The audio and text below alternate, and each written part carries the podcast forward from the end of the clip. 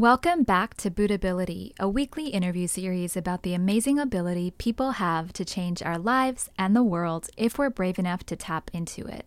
I'm your host, Jihii Jolly.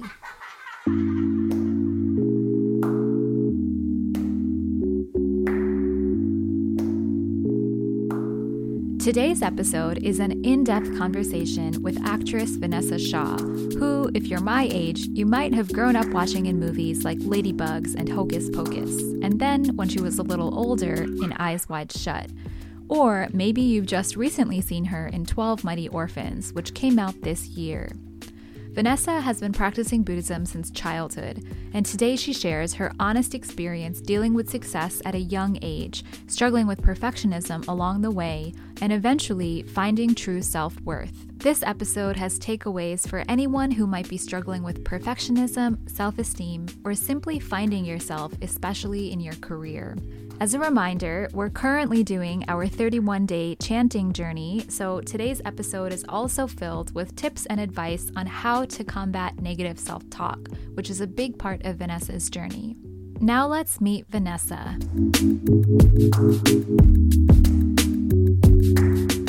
I'm Vanessa Shaw. Um, I am an actress and uh, I live in Los Angeles. And I'm also a mother of a toddler who's three years old. And I'm very happy to have this conversation today. Amazing. Yes, I am also very, very excited. I'm going to try to stay focused because I think I could ask you a lot of questions I'd want to I'd want to know about. Um, but let's let's start with a little bit of your Buddhist journey because not everyone may know that you practice Buddhism. Um, so when and why did you start practicing Nichiren Buddhism? Well, I was born into a Buddhist family. Both my parents were practicing Buddhism when I was born. They were practicing for about a few years. So I had the philosophy in my household. Um, my mother, when I was growing up, was very, very sick and she battled with Crohn's disease, um, which actually uh, caused her to be hospitalized multiple times. Um, and my sister and I watched her while she was battling her illness for most of our childhood. Um, she was basically in and out of the hospital every other month. Um, so I basically decided somewhere at a young age to subvert my feelings and decided to quote unquote grow up. Um, and looking back, I, I, I felt overwhelmed by the thought of my mother dying. And again, I didn't really want my dad to worry. I wanted to protect my little sister. So I just resolved to show no feelings of fear or concern or worry. And really, um, my beginnings of Buddhism, um, of really starting to begin chanting, um, started around eight or nine with one instance. Um, at that time I was a ballet dancer and I um, was, you know, doing the local ballet um, in my local town. And every year we would have the Nutcracker at, you know, Christmas time, which I'm sure most people listening have heard of the Nutcracker. You know, it's a Christmas ballet. Um, and every time before the freaking Nutcracker, I would get sick. And I realized I was getting sick every year. And I realized wow, I think I'm getting sick before anything important. And it showed up in piano recitals. It showed up in in all sorts of different ways, like maybe someone's birthday party I really wanted to go to as a kid. And um, in this one instance, when I was around eight or nine, I got sick before my aunt's wedding. And my mom was looking at me going, Again, you got sick before something important. What is going on? And what I realized is looking back, she was just beginning to battle her own illness and chant to break through um, and become healthy. And so she kind of recognized the same tendencies in me where illness was preventing me from enjoying myself as a child and and that it was coming out before anything important. So she decided at that moment that it was a turning point for me and said, Would you like to try chanting? And I was there sitting next to her next to our Buddhist altar, and I literally had a fever. And then I started chanting with my eyes closed because I was just so fevered.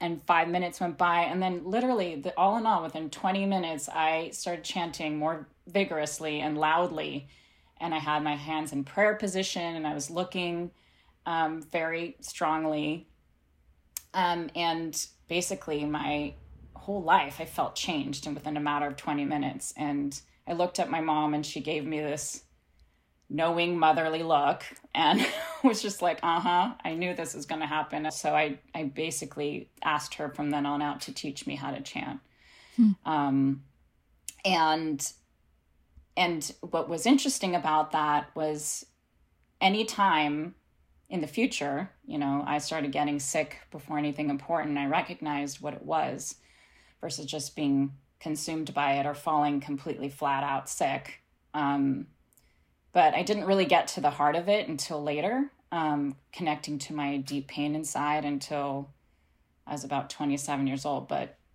this was the beginning of it, battling um, and understanding my deeper um, pain that I had kind of repressed and um, put down mm. deep inside of me. Wow. Yeah, so, I mean, well, first of all, I mean, I've talked to so many people who, you know, grew up in um, Buddhist families, and like it's always like when I was a teenager or after college, never like when I was eight years old. so uh, that's such a good story. Yes, and that's why when people, you know, say that, they've said that to me too, friends in the Buddhist community. And um, I said, I think just because I had that intense experience that I couldn't I couldn't ignore it. I couldn't look back and go, oh that, you know, whatever mm-hmm. that chanting is, you know. I couldn't ignore what I experienced. So I kind of had to move forward and try it and continue. Yeah, yeah no, I mean it it does make sense. And it's also um I mean it, it's sort of interesting because you also had a very unusual childhood and had many events i think after that where you really that were very important and maybe even unusual for a child. You know um, i think having achieved such early success as an actress um, I mean, you were still a child essentially. I imagine that um, there were a lot of feelings and challenges that came with that process. So, could you share a little bit about maybe just like why and how you got into acting, and then like what what was that very kind of young success like for you? Well, what was interesting is um, my mother is an actress, and she used to bring me on auditions with her because you know she just didn't have any childcare, and um, so my sister and I would tag along with her, and eventually certain casting directors would go, "Hey, are your kids gonna be in this role? If there's kids roles in this this commercial or." are, is she coming for the daughter? And my mom would just bat them off and basically say, no, I want them to wait till they're old enough to drive themselves to auditions because it's a big, huge, you know, undertaking to, um, for my mom, especially having looked, you know, and, and created her own career for herself. And then, okay, now add two girls as like careers on top of hers was going to be challenging. So, it was actually a friend of ours who's a film producer who basically, um, I like to say, humanistically threatened my mom. Um, she said to her, she said to her, if you don't get her into an agency, I will. Um, so, so then my, it was kind of from there, my mom, you know, said, okay, let's try it out. Um, and she kind of gave us, my sister and I, a talk and said, you know, there's a lot of wonderful things about this business, but there's a lot of criticism that goes along with it. And, you know, please just remember one thing that um, acting is what you do, it's not who you are. And I just was thinking about it and worried and, you know, I'm gonna miss like she she told us, you know, you could may miss may miss your prom or you may miss like, you know, some important event in your life and you know, mm-hmm. but you will be doing something fun and you'll have to be around adults and they'll be kind of strict with you, but you have to behave, all these things. So I started at age 12 and it was wonderful and fun and also deeply difficult. But when I first started out, I had just a lot of confidence and, you know, was very different than a lot of 12 year olds. Like at the time, it was the late 80s and everything was like hyper real like hyper realistic where like you know basically the commercials would have kids like jumping out and um kids with like permed hair and like very cutesy and i was just not cutesy. I was always very mature for my age and um, i just felt i was very unique and so i would go in there going i'm just different and i'll be unique and so i just would land all these parts these commercials and and I just had, had was kind of blind to all the criticisms um, about being, you know, what you got, what I got later, like too young, too mature, too tall, too skinny, too fat, too, you know, whatever it is. Like, but I, so I was just having fun, and you know, I booked my, booked my first movie called Ladybugs, which was basically a soccer movie with a bunch of kids running around, and by the end of the movie, we wrote letters to each other and it was like a yearbook situation where people were like, keep in touch. And I was like, this is acting? This is so fun. And then um, my second movie was Hocus Pocus. And um, again, I was like, we were kids running around with these stellar actresses playing a scary witch, you know, Sarah Jessica Parker and Kathy Najimy and Bette Midler. And I was just like, this is acting, you know.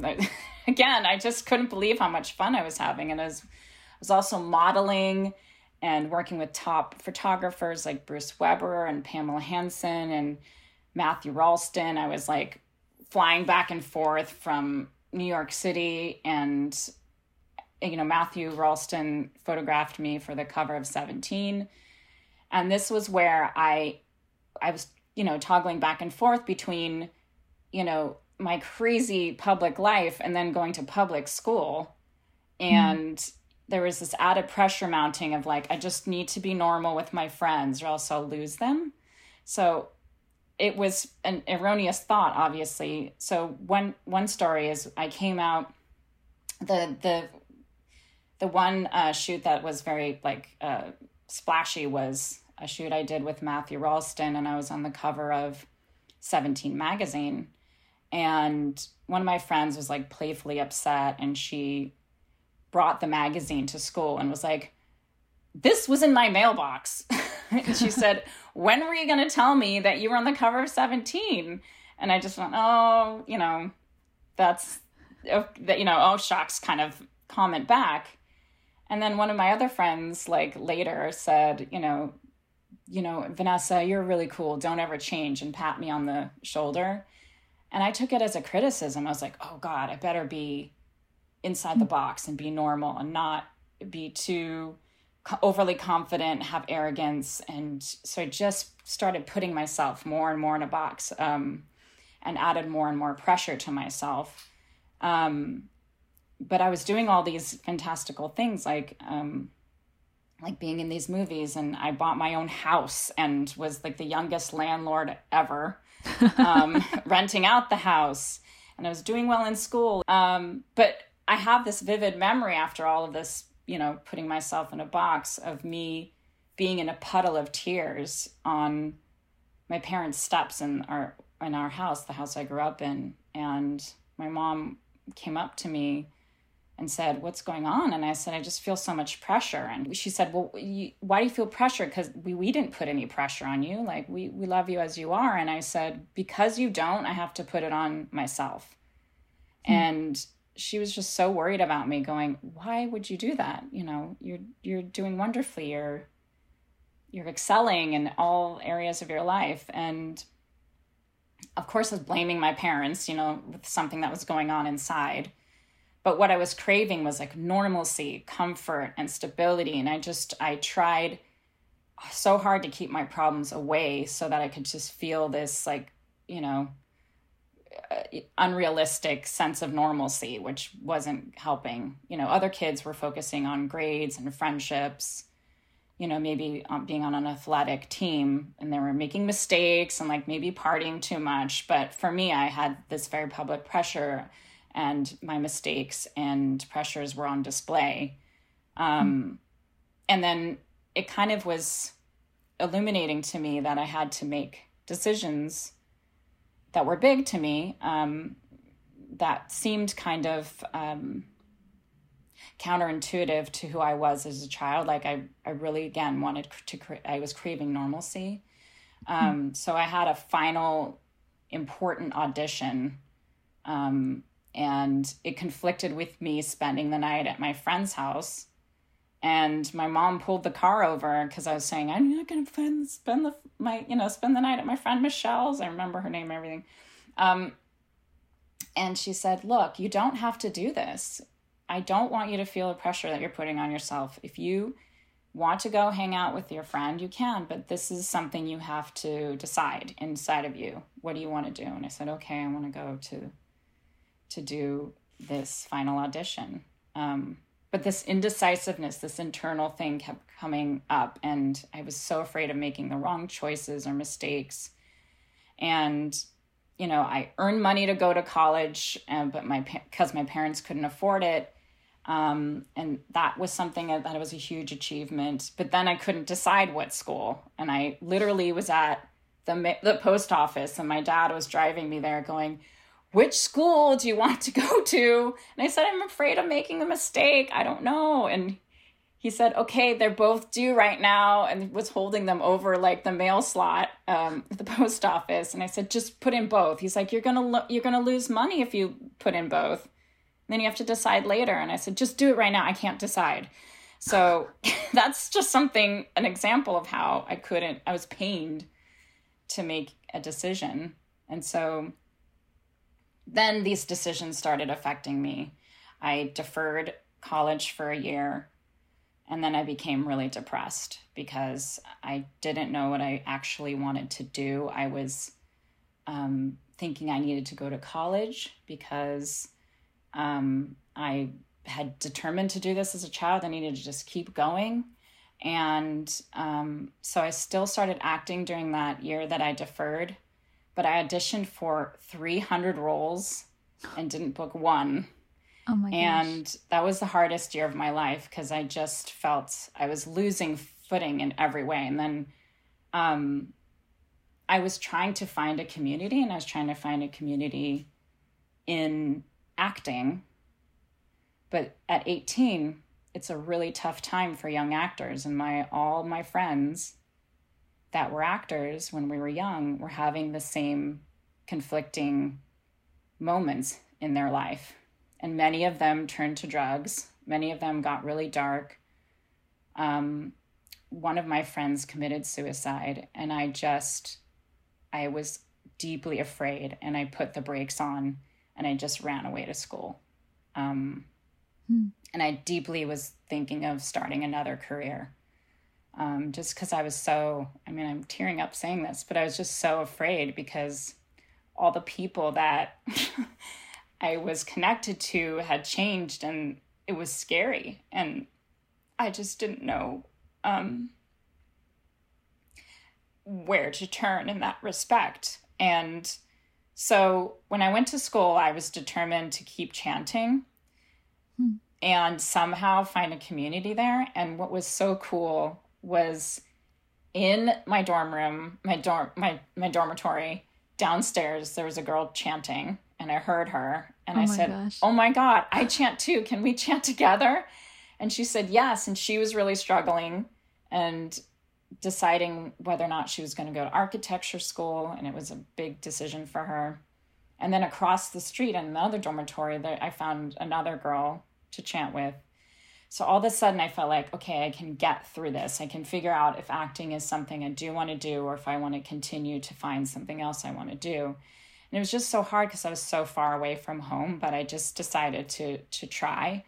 Um, and my dad sent me a postcard in the mail that I still have, and it's pretty tattered.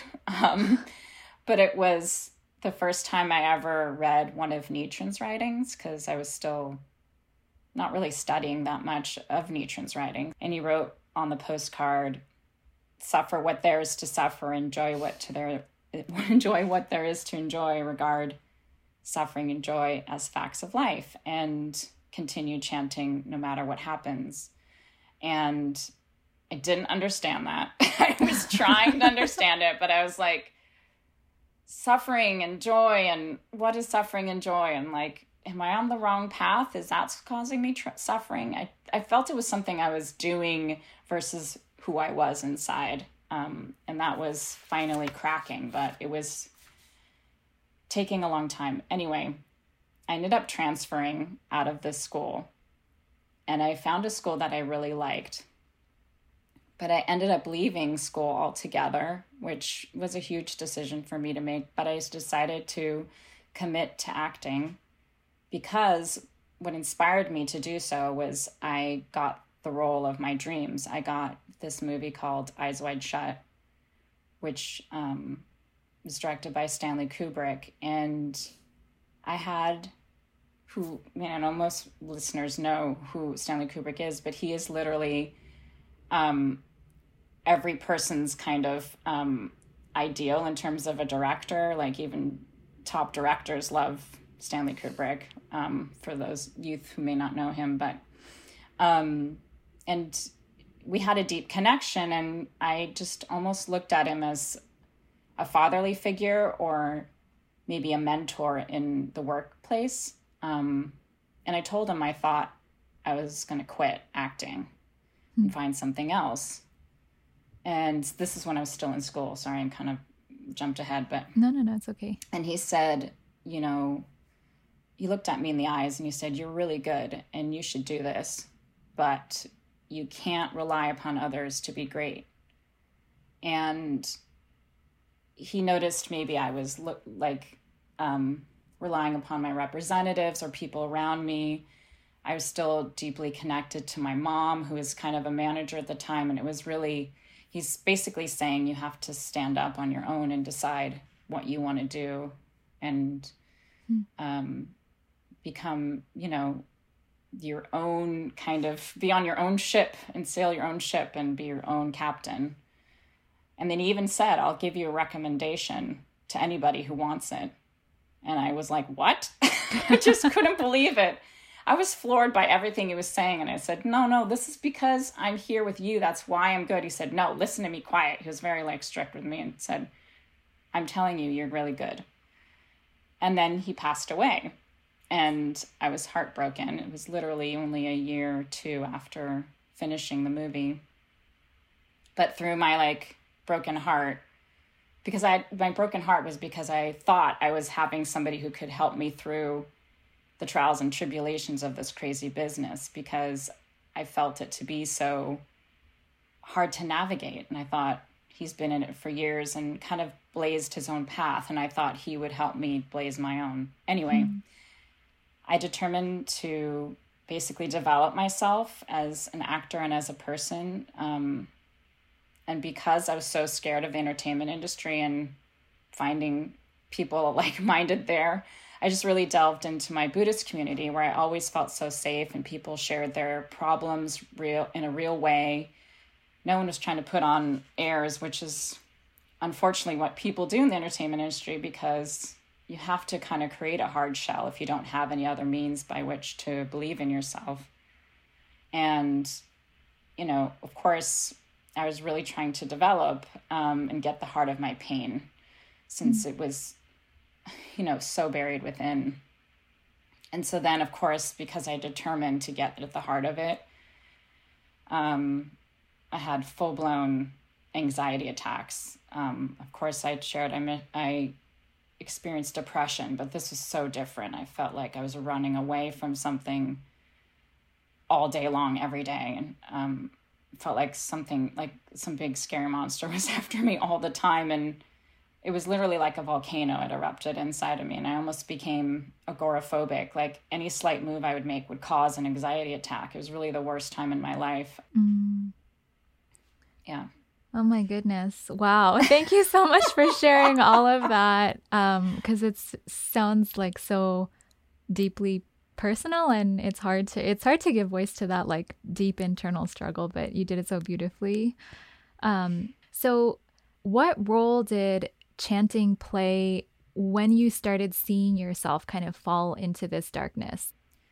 A friend of mine who i've known since i was a little kid in the um, buddhist community um, she said she was reading one of nichiren's letters and it's this letter called on attaining Buddhahood in this lifetime. Hmm. And she said, I figured if I don't get this letter, then I don't know what I'm doing with this practice. And she said, I'm, ch- I'm chanting and, and reading this letter out loud every single day until I understand this from the depths of my life. And I went, whoa, no one's ever said anything like this in terms of like reading something that way, in terms of, at least to me, in my, you know, my world, in my Buddhist community. And so I just felt that was really intense, but I needed to do something intense to change my life and said, I'm going to do that. I'm going to like be on this personal mission to understand that from the depths of my life too.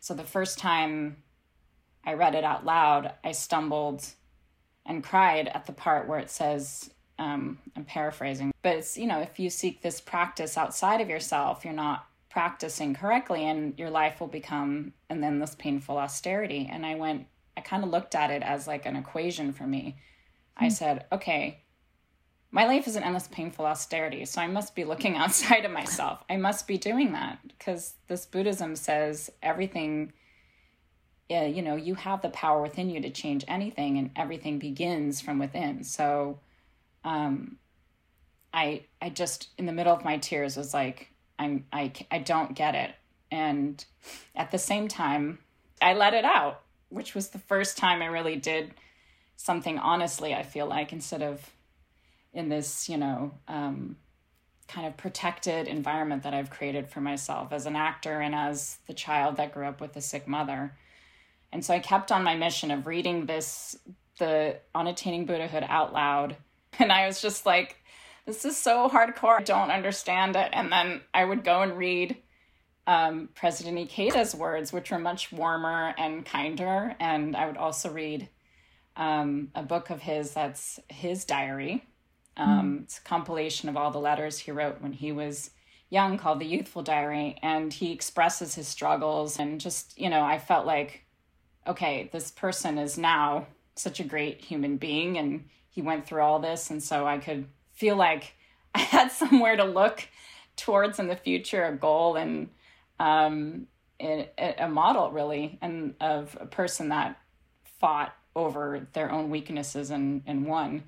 And that's when I decided okay, this person's going to be my teacher and I'm going to learn from him. And so basically, there was a couple more times that I, I read it and cried again. And then I just one day was like, damn it, I'm going to get this thing. And the morning I woke up and I did my routine again, I chanted very like little because I felt so afraid. Um, but I studied again, I read it out loud and I did not stumble nor cry at that moment. And I literally felt for the first time calm in my life. I felt like I had an inkling of confidence come out. But it was kind of like a deer, like a fawn who's wobbly, kind of looking out at the world, just being born. Um, but it definitely had more confidence. And in that moment, I remembered a friend of mine who was encouraging me at the time, who was older and she'd been practicing for a while, and she said, Vanessa, just sitting in front of your altar is winning. And I said, That's what I would do sometimes. I wouldn't even chant, I'd just sit in front of my altar. And then another thing that came through from what she said, and I remembered, she said, If you break through this with your faith, your attacks will become less and less until it's a blip uh, in your life and you won't be suffering so much where it's overwhelming anymore and she was right you know mm-hmm. years on down the road i feel like i they're just a blip and now they're only an experience to help other people understand the depths of this practice because i had such a spiritual you know kind of bookends i guess of my life where the first time it was like a magical thing and the other one was a determined um, experience where I just cracked open my Buddhahood and and believed in myself for the first time. Mm. Um, and I just started to realize more and more when I faced my problems head on that they could be overcome. But if I just buried them, they would just be this ugly monster waiting to rear its head. And I just, I just, I, even though I just didn't want to, I just fought to gain understanding based on what this practice says is the truth of how to live life versus society or putting on airs or being perfect and um, it just it it really illuminated that I decided in a very erroneous way I'm going to handle my problems by myself, but that doesn't help when it's used as a defense. You know, it's especially if you don't believe in yourself. It's like then you're just you know. Mm you're just like this wrought iron like fence and basically there's no way you can learn or actually develop and grow which is what buddhism talks about it's you're like more like a flower like blossoming and you know uncovering and just peeling away the onion versus like stealing towards life and hmm. white knuckling it so um all the years that have passed and I've been chanting about it, I can see that I really did struggle with anxiety from a young age. And it would just come out with these little illnesses because I'd put extra added pressure of performance on top of it. Performance anxiety with just normal anxiety of me being afraid of the world, being afraid of being on my own, of being afraid like I've lost my mother and have to just, you know, mm. suffer through life on my own type mentality. Um, so, you know, then it, I just realized I had this low grade anxiety um, that was there due to not ex- expressing myself. Mm. So that became like my huge breakthrough was like, you know, me every time that I try to like um, shore myself up in a very steely way, that I really have to just chant in front of my altar and just say, like, okay, I'm not going to use my head. I'm going to just have faith and understand what's going on deep in my life and make it a a, a faith based experience versus a strategy that I have in my head about what what should be done and how to be done. It's like the more that I use my practice to help me break through something, the less anxiety I have, the more wisdom I have, and um, a better, you know, outcome of, you know, accomplishing day to day tasks and my dreams. Yeah, absolutely. Um, it's so interesting like hearing hearing your whole experience it's unique in in a sense and at the same time i'm afraid becoming a bit universal given social media um where you know how do I explain this? So, Buddhability is this ability, right? We talk about it like your Buddhahood or your Buddhability is this ability that you have to change any circumstance and be confident and courageous and compassionate and all of the things that we hope that we could call forth in different situations. Um, but a lot of people that I've spoken to, they're starting from a place of like, I want to do something in the world and I I just wish I could pull it out of my life and then they're going step by step. And in your case it's like you looked like you did so much already in the world by the time this kind of struggle emerged um, because you you know had this like very public life and i'm i'm thinking you know from the perspective of people who've like um started to gain that kind of I guess fame, like even um, if it's just through social media, more and more like 16 year olds and 17 year olds are getting a level of attention that it wasn't even possible 10, 15 years ago. So, mm-hmm. all that said, I'm curious what you would say about, you know, um, like what what self esteem really is when you're already in the spotlight. Like this, I mean, I feel like you saw what was so how you felt was so clear, but like, how would you sort of define this journey of developing self esteem, or like, what would you wish that you could have had at that age, or wish that like younger, whether they're actors or just young people today, are able to experience like real self esteem based on Buddhism? Does that make sense? Yeah, it does.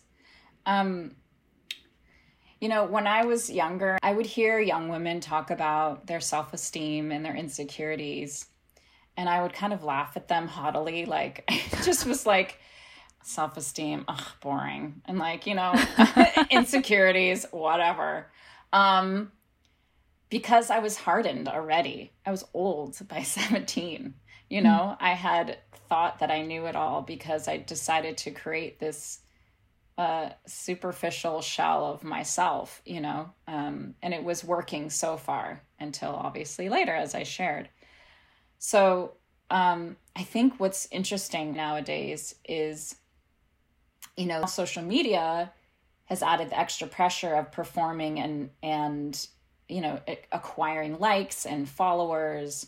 And all that really does is create a more difficult harder shell for you to crack later on. So mm. self-esteem needs to be achieved through personal victories personal victories not something external mm. um again when i was really struggling to just win over myself um i felt i put so much more effort than anything i ever did in my work because i had to find out who i was i had to find out what everybody was talking about that the buddha is inside of me like i needed to find that out and the only thing that was making it worse was me being able to escape in work um, so, in a way, social media can become escapism.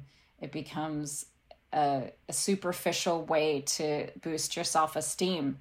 Again, so, you know, or knock it down because if somebody doesn't like what you put up and comments on it can ruin your whole day. And, you know, there was something that I read when I was studying psychology in college where there's a concept called fluid intelligence versus solid intelligence. So basically, we're still, our brains are still forming until the age of 25. And then that's when fluid intelligence becomes solid intelligence. So mm. 16, 17, 18 through 25, it's like formative years. It literally is you're forming your brain and it's becoming only solid until 25. And so, like, everything becomes so important what you put into your life what you share with others and what others share with you it's like really about forming who you are and so it's it's i think a very delicate time and we have to treasure that time as young people and decide i'm going to work on myself and i'm going to make i'm just going to try to make mistakes just to see what happens and do all the things that you know make life kind of fun, you know?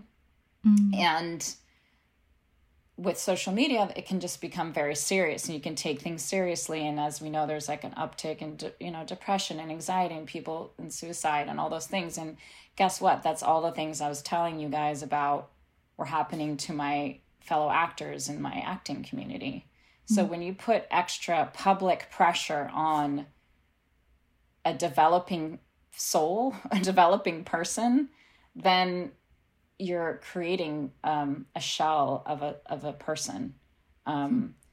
So, if you're somebody who's gaining more notoriety on social media, or you know, are a precocious athlete, or whatever you're doing that is you know becoming more and more publicized, please make time to do little things that are your personal victories that only maybe you know about. Mm. Things that you can look and go, I won over myself. Like, you know, I had a bad attitude toward this thing and then I turned it around and, and had a better attitude about it. Or, you know, I um, decided to do something I never done before. Like I you know, baked a pie or something, you know, something that, and didn't post it on social media, you know, and I just decided to do it for myself and I enjoyed it for myself and, you know, didn't take one picture of it and share it with anyone. You know, it's, it's so important to have those personal victories because those make up bigger victories in the future when, um, you have more external pressures as an adult and it's so important to be able to um, have those personal victories and do them when no one is watching. Um, That is what creates a strong person. Yeah. I I love what you just said and you know, I'm just thinking what you started to say about perfectionism and how this like added like added layer of um performance to the insecurities a person may already be carrying just by virtue of the fact that we're just growing up at the time. It's so yeah. important. And I, I wonder, you know, if you're comfortable like sort of revisiting this time period, but when you said that around 18 is when your friends started to really struggle, and I mean, all of you started to really struggle, but some of your friends like really went to a dark place. Um, as you chanted, how did you see that chanting impact how you were then able to show up in these public spaces or these performance spaces if that makes sense. Like all this is going on inside but i'm wondering like if you saw some changes happening in in how you're carrying yourself or how you're reacting to some of the expectations placed on you?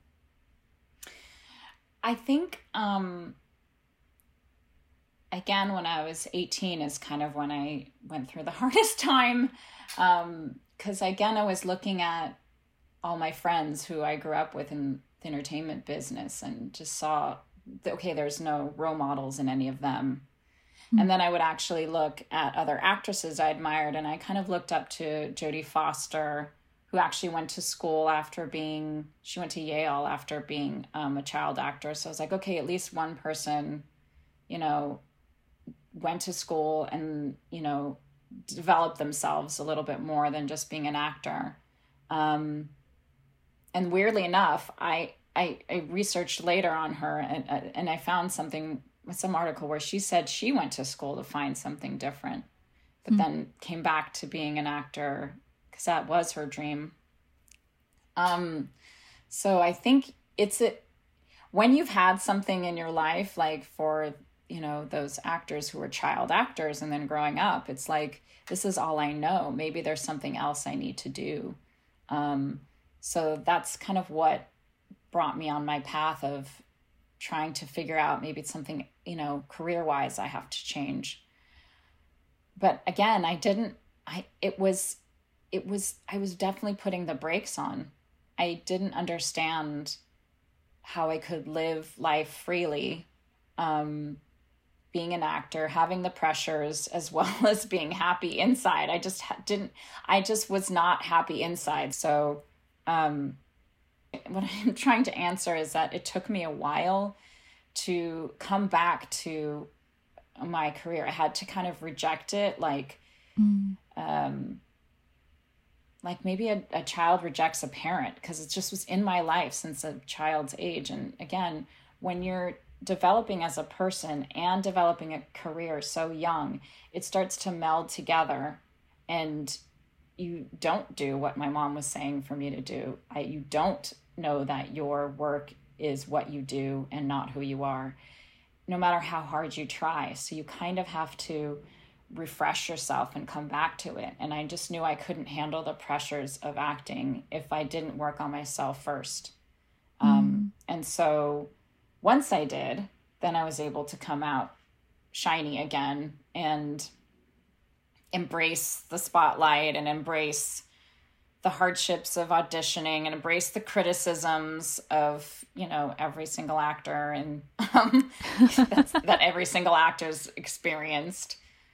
But again it started from within and i i just had to change my philosophy. I had to change you know i had to understand from this practice perspective of of you know trying to achieve buddhahood not perfection you know?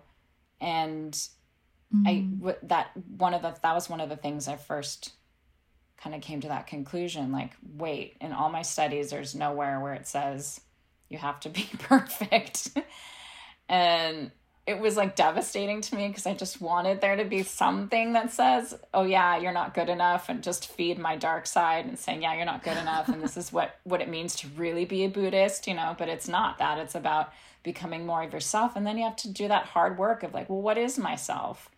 What how mm-hmm. am i getting to be more of myself and that's actually again a more special personal again victory that you have to achieve and mm-hmm. again it's diametrically opposed to society which is why Nichiren Buddhism is still so radical. Like society talks about these achievements you make that are kind of, you know, quantitative, and that's what you know.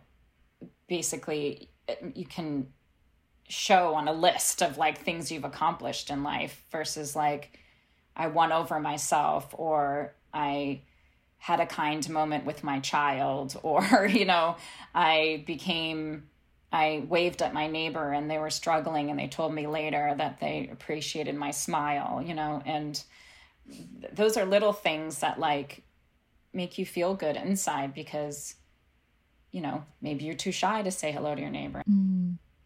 It's the things that I just kind of laughed off and thought it was like I just had such a huge chip on my shoulder like reading President Ikeda's guidance saying, you know, life when you're achieving your Buddhahood is just it, you you are just happy to be alive. I was like, yeah, right. You know, like it's just I just thought it was impossible. Even though I was a person that loved happy endings in movies and that's why I wanted to be in movies and you know, like I loved cheesy musicals, like all the things that inspired me to be a, an actor, I didn't think happened in real life. Mm. Um so that's that's just you know it's hard it's hard to get to the point where you know um, your personal victories are are your source of achievements versus what society says is your form of achievements yeah yeah I, I understand and it sounds like it also takes a lot of courage to even be willing to go down that path i'm imagining i mean it applies to virtually any any kind of work that that people do, you know, like once you get a small taste of success or positive feedback, to not just write out the rest of your life trying to repeat that. Um, and instead, like, dig much deeper to understand what happiness looks like for you. I mean, most people don't do that in their lifetime or don't know how to do that. So, yeah, it sounds yeah. like it took a lot of courage too. I was sharing with a friend um, what this practice is and what I had experienced in the dark parts of my life. And he said, it must be really hard to have been an actor during that whole time because it kind of was like insult to injury, you know? It was like you get, you, you know, you're already critical with yourself and then you have the environment being critical with you. he's like, sometimes people just need to escape and work where they're saying, good job. And, you know, that was a great presentation or whatever. I'd get none of that, you know? it's just like, he, he was just laughing at that. He said, "Yeah, I could see how it was it, your darkness was doubling down in that respect." Um, mm. And he mm. said it was great that you were able to pull yourself up out of that, your own personal hell, you know. yeah. So I'm uh I'm wondering how you feel about acting now or after having gone through this. It's it almost sounds like an it was a new person that emerged at the end. you know, it's such a joy again. It, like I shared in the beginning, it was such a joy, and I had um, a lot of confidence. And I feel like I finally feel that again. Mm. The business has gotten even harder, where there's even more people, um, you know, in your category, and there's more people, more uh, projects, which is also a benefit too. Um, but you know back when i was younger you would audition and then you would get a response of they did great on this but you know we decided to go with this person but thank you very much now there's not even any thank yous it's hmm. just the hardest um, part of my job requirement is to do an audition and any actor listening knows this where it's literally you put yourself on tape for an audition and you get no response and so it gets harder for you as an actor to, again, encourage yourself. Mm. So you are your own champion and your own um, source of encouragement. And that's, you know, so tough sometimes because you just want to hear you're human and you want to hear, like, what did I do a good job or what, you know? But again, I'm like, this is just another opportunity for me to believe in myself. And I still work and I'm still getting work. So, it, the tides will change again. But um, mm. the best part of me being an actor now, also, what I want to share is how I use my work to help others. Um, you know, so many people have said this before that, you know, art can heal people's lives. And it did when I was growing up. I would escape in movies when my mom was sick and just think of far distant places. And um, I even if I am playing a kind character or a dark character, I I find the humanity in my work. Um, and you know even some i've gotten a review one time where i played a really ugly character and somebody said they just she just wanted to be loved. Um, and i and i thought wow that was interesting. You know they they perceived that and they got that. And that's part of what is so great about being a buddhist who is an artist is you get to express all kinds of um you know ways of living and people in all different states of their life like in an angry state or a hellish state or um humanistically you know passionate state um Mm. And all of that is a part of life. And so, what's so cool is I get to just delve into these ways of being as a, a certain character, and I get to express all kinds of ways of living mm. and do it without judgment and to show that these are aspects of life. And that's all I want to do is just do more humanistic stories and share the potential of human beings just more and more. Um, mm. And I think as I grow as a person, my my roles and characters I'm playing are growing too. So that's kind of cool. It's sort of symbiotic and um, expansive that way too.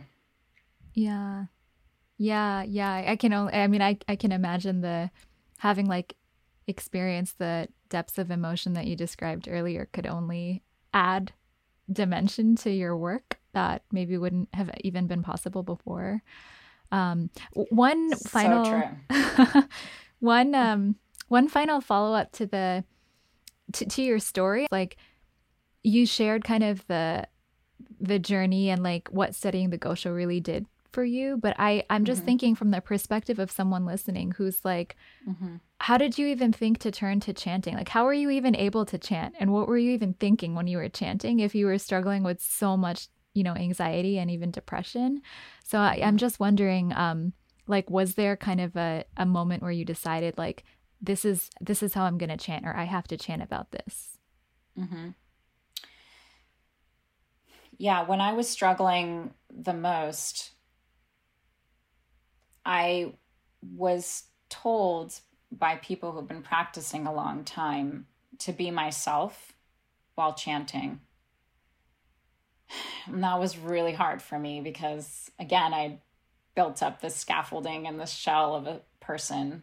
So, what I had to do when I was recognizing that I was so off when I was reading um, on attaining Buddhahood in this lifetime, I had to look at myself in front of the altar and I said, okay, I'm going to take my head off. Like I feel like it's like I'm removing all my thoughts and putting it to the side to just decide to ignore what I was thinking and literally wash over my like body or like implant new thoughts of positivity, of encouragement, of you can do it, don't be defeated, you know, Buddhism is win or lose, so you have to be a winner. And thoughts would come in like, you're such a loser, you'll never be happy. And I would have to just go, no, and just turn it like literally like almost box it out of my head, um, like as a boxer, you know, and I'd just say no. And I would once again, if I f- would stumble again, I would read something until I started thinking more clearly Mm. And then sometimes I would read while chanting because I'm like, this is what I need to think. I got to stop thinking I'm a loser and um, that, you know, I'll never be happy and I'll be scared for the rest of my life, that life is too overwhelming and, you know, grow up and you're such a baby kind of, quote, you know, quotes would run through my head. Mm. And, um, you know, which is, as you know, is all reflective of me just deciding as a young age to just, you know, ignore all my feelings. So it was coming out at that time, the real thoughts of myself.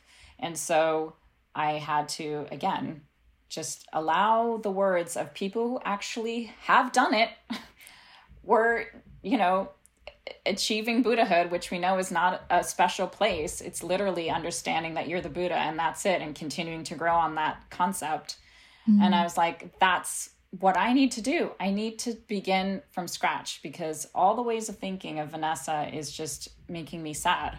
So, um, yes, I literally had to take my head off and like pour encouragement inside the empty space that I've created for myself and oh begin anew and decide that I'm the Buddha. Um, and then I would reach out to a friend who would encourage me, a friend in faith, and and start all over again and have more anxiety attacks and all those things and it just was about me not giving up and not and deciding I was going to win. I was just would repeat to myself while chanting, I'm a winner, I'm a winner, I'm a winner, I'm a Buddha, I'm a Buddha, I'm a Buddha. Like it just was like hammering it into my head while mm. chanting. So no other thoughts could get in. I was like, I have to drown out these thoughts.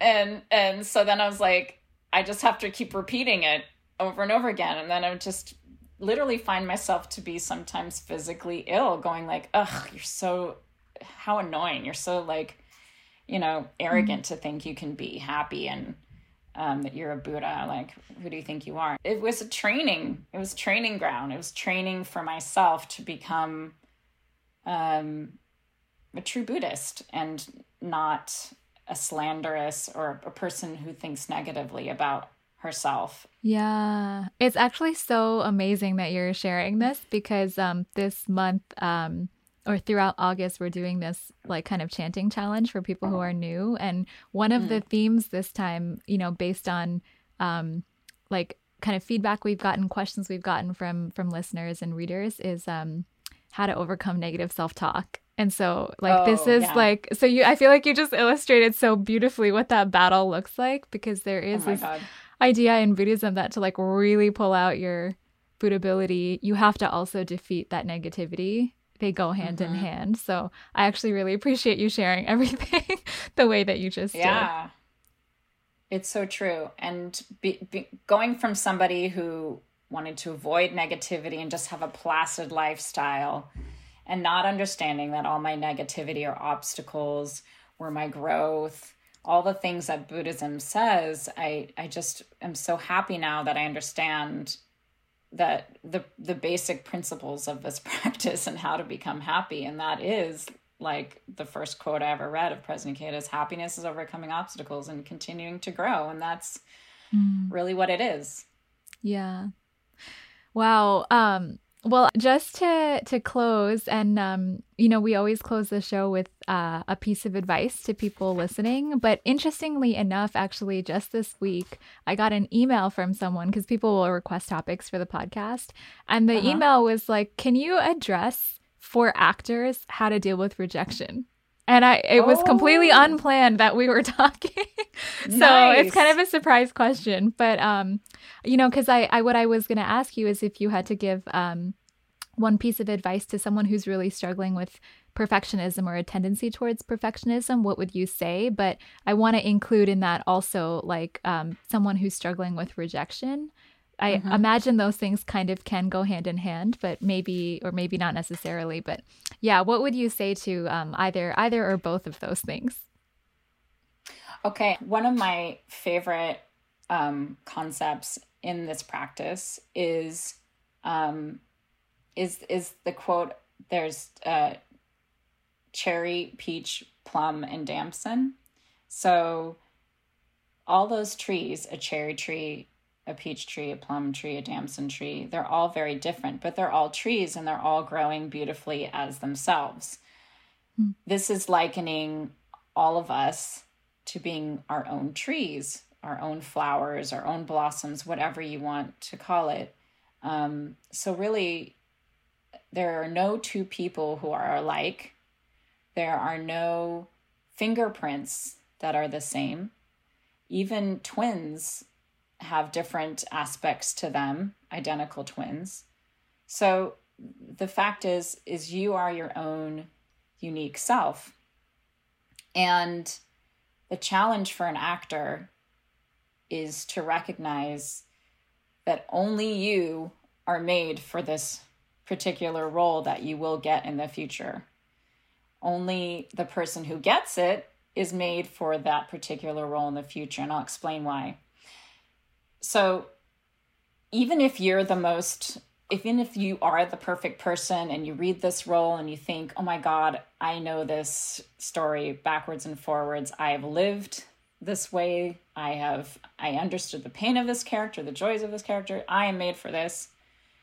Even if that's the truth, if a person gets it and you don't, that person's journey is not only about that role, it's about when they got that role in their life, what they're dealing with in their family life, what they're dealing with on set, the people they're dealing with in the scenes.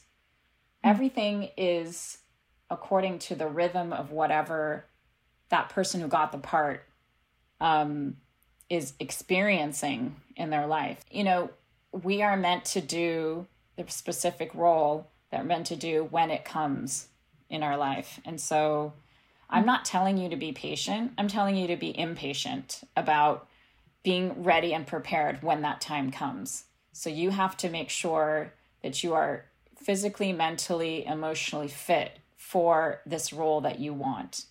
So if you're not and you want to do like a Scorsese movie and you're not ready for that, then in those ways, then you'll never be able to be in rhythm with that particular role. Hmm. So, um, as I mentioned before, I had to I had decided to go on my own personal journey to become happy inside because I saw my friends who are my age become unhappy who are child actors. I put the brakes on. I was scared to become any of the people who actually succeeded during that time because I was scared because some of them became horrible people. I meant forgot to mention that part. So I was just like, who how do I want to be, you know? Mm-hmm. And so they so I feel like um in your own journey, it's important to recognize there's always the right time for everything. Um and it's when you are ready to blossom and become you know have share the experience of this of a character in your own unique way. Even if you feel like you've missed the certain role that you think is the perfect one for you. Because it's not just the role it's everything that goes around it. When that movie comes out even like are you able to share um, and enjoy the successes or failures of it so rejection should just be the fuel for your fire to continue to grow. As long as in the end, you know, after perhaps judging yourself or feeling human feelings of, you know, frustration, you take it and say, but I'm going to grow from this. I'm going to win the next time. Or I'm going to, I just learned how to, you know, do this hard role that I challenged myself to do. Um, Hmm.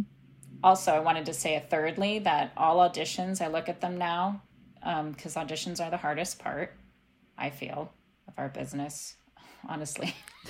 For me now, I feel like I liken it to going to the gym.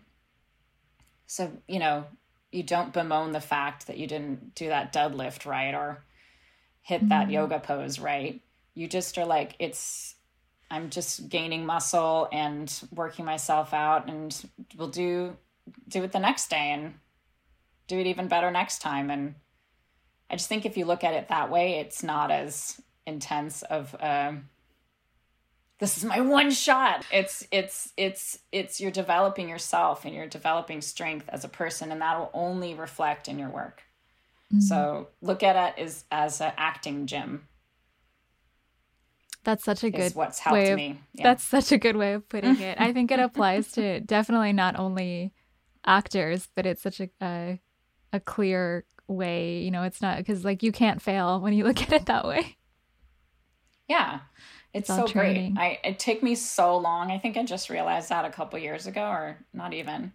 And I'm like, what the hell? I've done this for thirty something years, and now I finally can see it as not like did they not like me did they not you know mm. um was what what happened you know wow. and the other part of being in rhythm um is about you know there's something mystic that happens when you're a practitioner of this buddhism where things happen seemingly out of nowhere to the naked eye, but to the Buddhist eye, you know where it comes from.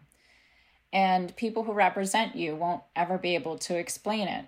Um, it's just you become in rhythm. So, 10 years ago, um, I had um, a movie that I was going to do with this actor, Luke Wilson, who most people know, wonderful actor and wonderful person. And we both wanted to do this movie, but it didn't pan out. And I saw him in at a restaurant. He's like, Hey, Vanessa, well, one day we'll work together. And we just kind of laughed and moved on. 10 years down the line, um, I get a call out of the blue about this, you know, movie. And they said there's complications with hiring this this role and we want to know if you're free and luke wilson is putting in an extra word and he said please do this movie. And so out of the blue i get this job and start had to work literally within two days. But that was from the past and it was really when i was chanting to break through with work after having a child and kind of being out of the business, quote unquote, for a while. I really wanted to step forward and have a, a job that could really mean something to me. And ended up doing this movie called 12 Mighty Orphans, which is now in the theaters with Luke Wilson. And that was how I got the job, was seemingly out of nowhere. But huh. my timing with him and me and my prayer all aligned together to have this opportunity to work together once again and do a really wonderful humanistic film. So that's an example of how when your life is in rhythm, you will have the right role at the right time.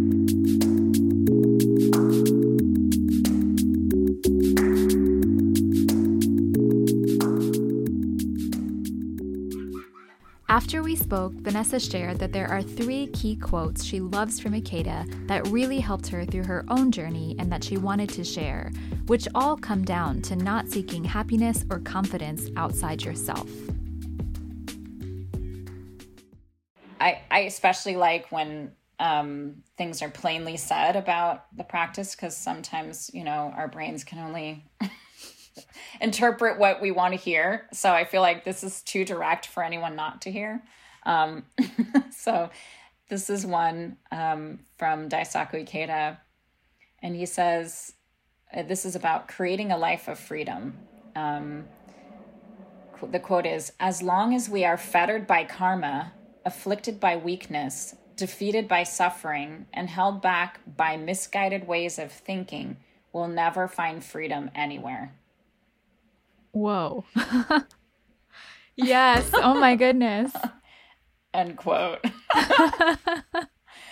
I kept like every time I read, I'm like, snap, sensei. Anyway, um, this is another one. This is from the Wisdom of the Lotus Sutra, Volume Four, but it's also in the um, uh, cre- um, Wisdom of Creating Happiness and Peace. Um, we should allow ourselves to be angry when anger is called for, to worry when there's something we need to worry about, to laugh when something is funny, and to enjoy what is enjoyable. The Daishonin, Nichiren Daishonin says, quote, suffer what there is to suffer, enjoy what there is to enjoy, end quote. Living this way each day with vitality and joy, we move dynamically toward the goal of absolute happiness for ourselves and others. And that's the end of the quote. Mm. I mean, I wish I had that as a child. You know, it's okay to feel all your feelings. Um, you need to feel them. Um, yeah. But again, I just, my dad tried, He gave me that postcard. It just took me a longer journey to, to rem- like really uncover it in my own way. So, no, it's also so similar actually to the the guidance that you said that your friend gave you to really just be yourself when you're chanting. Yeah, exactly. Yeah. Exactly. Here's the last one, and this is from the New Human Revolution, volume 29. If you can't believe you embody the mystic law, you'll never have self confidence in the truest sense of the word, and you'll always be searching for the path to happiness outside yourself.